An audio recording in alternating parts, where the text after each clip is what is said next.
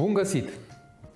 Ascultați podcastul Bine zis, produs de Volta Scluver pentru cei care vor să comunice mai bine în viața profesională și personală.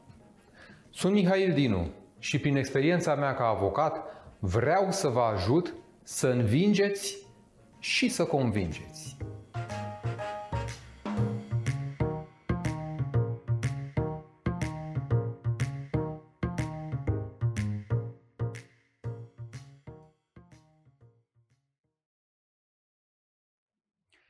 Episodul 8 al podcastului Bine zis este denumit Mea culpa. De ce? Pentru că discutăm astăzi despre o tehnică foarte importantă. Atât de importantă, însă, în egală măsură, atât de greu de pus în practică.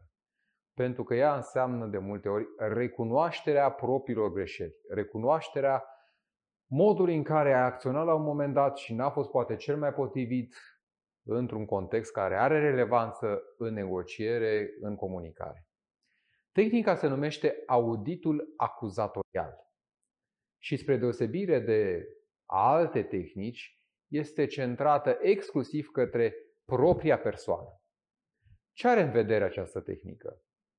Modalitatea în care eu ca parte într-o negociere sau într-o comunicare, am greșit.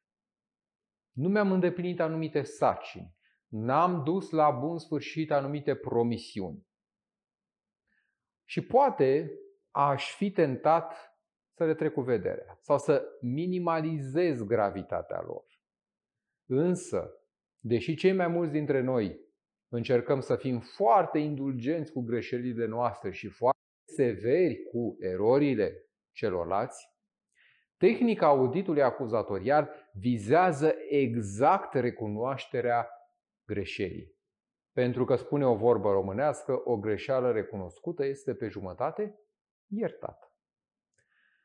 Auditul acuzatorial înseamnă că atunci când ne aflăm la o masă a negocierii, să-i spunem celuilalt. S-ar putea crede că sunt foarte lacom cerând suma aceasta de bani. Ai putea crede că m-am îndepărtat foarte mult de la principiile care au stat la baza încheierii contractului nostru. S-ar spune că nu sunt suficient de implicat în relația noastră, etc.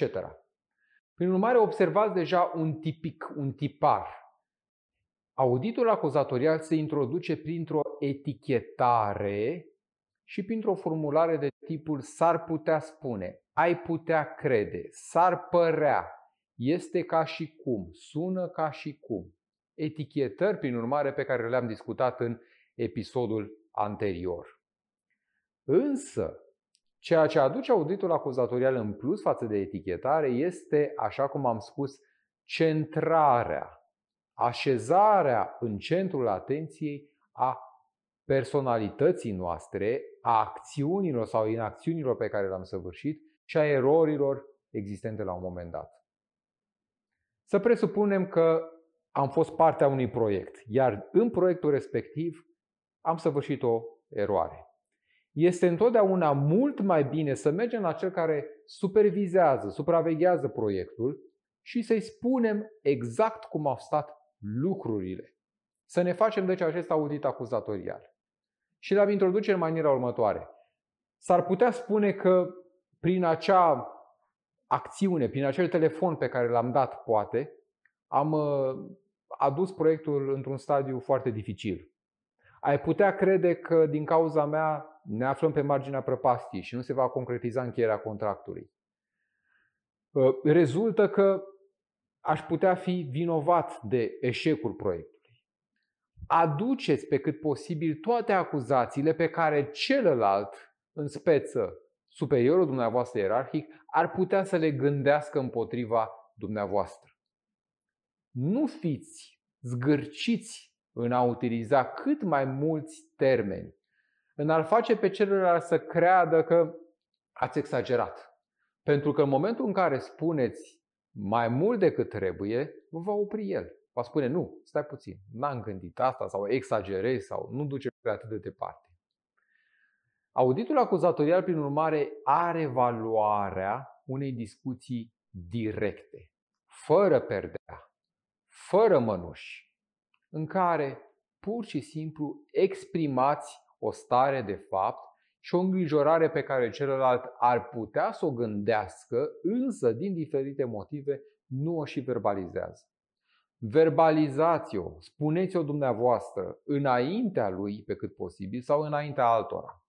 Pentru că în exemplul meu de mai devreme, într-un proiect, după cum știți, pot fi implicate mai multe persoane sau mai multe părți.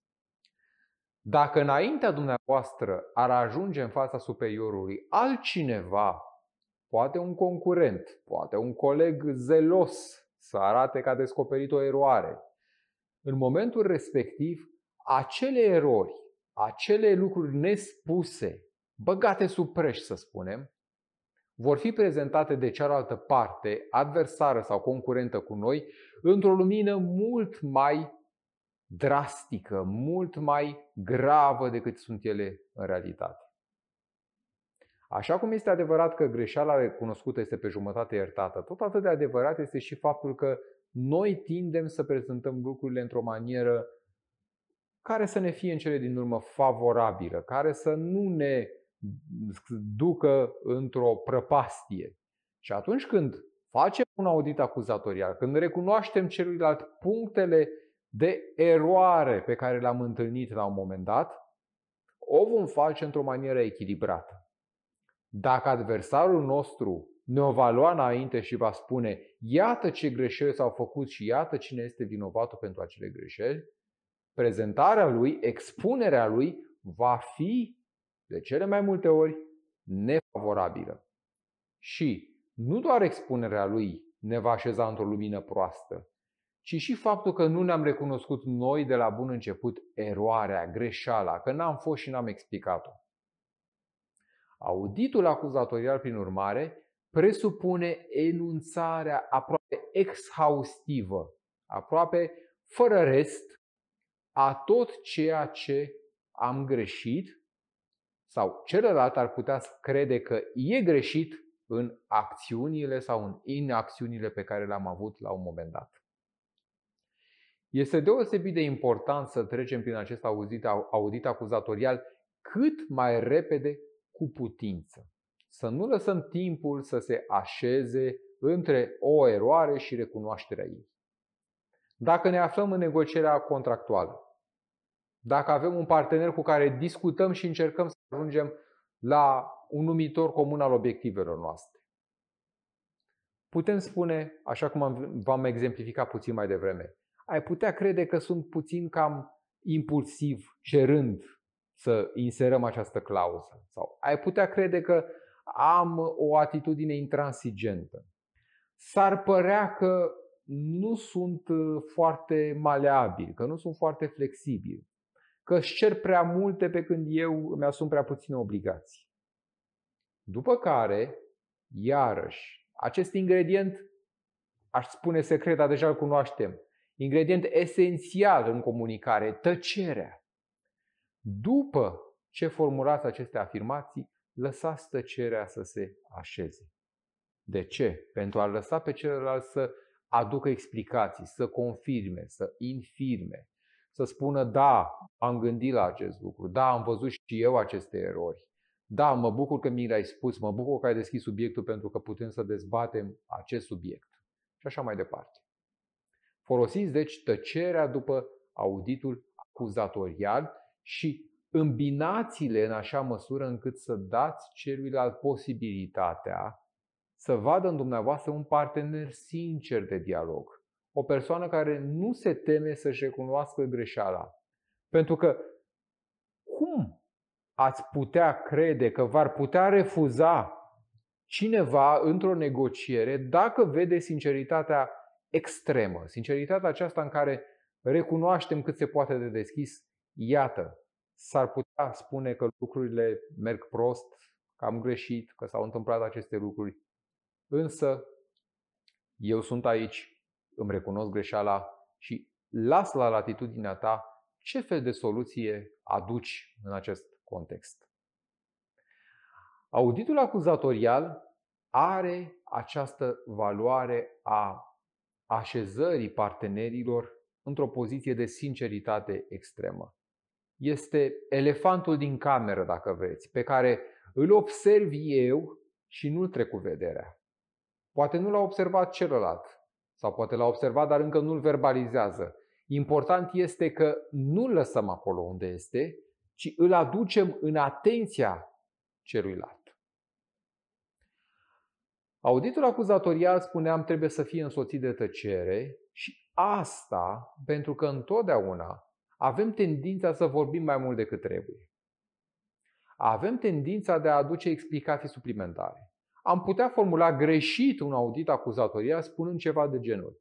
S-ar putea crede că am făcut o eroare atunci când am omis să-mi sun partenerul.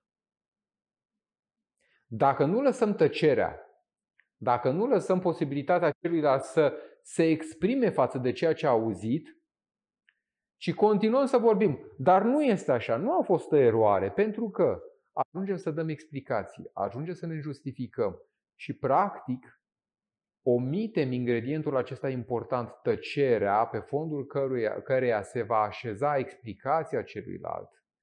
Omițând tăcerea, nu facem decât să licităm contra intereselor noastre, să aducem noi explicații, să încercăm să convingem că de fapt este doar o părere, că n-a fost o eroare, că la mijloc poate fi o neînțelegere sau că eroarea, dacă există, nu este atât de gravă pe cât pare la prima vedere. Să lăsăm însă pe celălalt să-și formuleze propriul punct de vedere față de ceea ce noi îi servim ca audit acuzatorial. Iar în final, și cu aceasta vom încheia această succintă trecere în revista tehnicilor de negociere pe care Chris Voss le-a dezvoltat, în final vreau să discutăm despre lebăda neagră. Este nu neapărat o tehnică, cât mai degrabă o mentalitate, un obiectiv către care trebuie să vă îndreptați în orice negociere și în orice comunicare.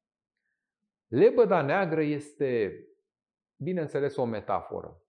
Se referă în negociere la acel element, acel resort, acel obiectiv pe care partenerul nostru îl are și care poate nu este la fel de vizibil de prima dată când intrăm într-o negociere. Tot timpul când suntem în discuții, trebuie să încercăm să identificăm care este scopul ultim pe care și-l dorește cel cu care discut, cel cu care negociez. Nu întotdeauna să știți, scopul este același cu cel formulat oficial. Vă dau un exemplu din activitatea avocațială, cea care îmi ocupă fiecare zi. Gândiți-vă la acest episod, la această ipoteză în care în fața avocatului vine un potențial reclamant care arată că a împrumutat o sumă de bani către un amic, să-i spunem, au încheiat un contract, data scadentă pentru restituirea sumei de bani s-a împlinit, însă debitorul, prietenul său, nu i-a restituit bani. Pentru un avocat această situație este destul de simplă. Avem un creditor, persoana care se află în fața noastră, care vrea să-și recupereze un debit, o sumă de bani, de la un debitor. De la o persoană care este obligată contractual să restituie acea sumă de bani. Deci obiectivul, la prima vedere, oficial, este unul cât se poate de clar, de simplu, de pus pe frontispiciul unei cereri de chemare în judecată. Obligarea la plata sumei de bani. Însă, gândiți-vă că dacă între respectivele persoane exista, cum am spus mai devreme, o relație de prietenie, care între timp s-a transformat într-o relație de dușmănie prin nerestituirea sumei de bani, poate că lebăda neagră a persoanei din fața mea, respectiv resortul, mobilul, cauza, ceea ce îl animă în luptă, nu este neapărat să-și recupereze acea sumă de bani cât mai repede, cât mai eficient, ci este răzbunarea. Oricât ar părea de imoral sau poate neadecvat, sunt persoane care urmăresc nu un obiectiv oficial, formal, ci un obiectiv ascuns.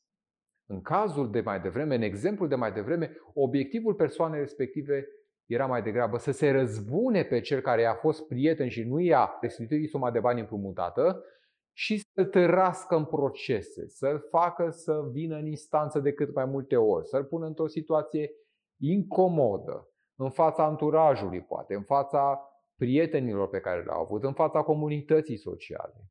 Prin urmare, obiectivul său real, lebăda neagră pe care o urmărește, este cu totul altceva decât obiectivul oficial. Este doar un exemplu, însă cred că este unul ilustrativ pentru ceea ce vreau să transmit. Cu cât descoperiți într-o negociere mai devreme care este obiectivul real al persoanei cu care negociați, indiferent dacă el are o natură negativă sau una pozitivă, cu atât veți ști mai repede cum să îl atingeți, cum să-i livrați acele persoane instrumentele necesare pentru a-l atinge. Și veți arăta, bineînțeles, că ați văzut dincolo de masca pe care mulți o așează într-o negociere. Sper că ați fost alături de noi și astăzi și sper că împreună am parcurs aceste tehnici foarte utile în activitățile noastre profesionale și personale. Abonați-vă pentru a fi împreună și în episoadele următoare și țineți minte să aveți putere de convingere.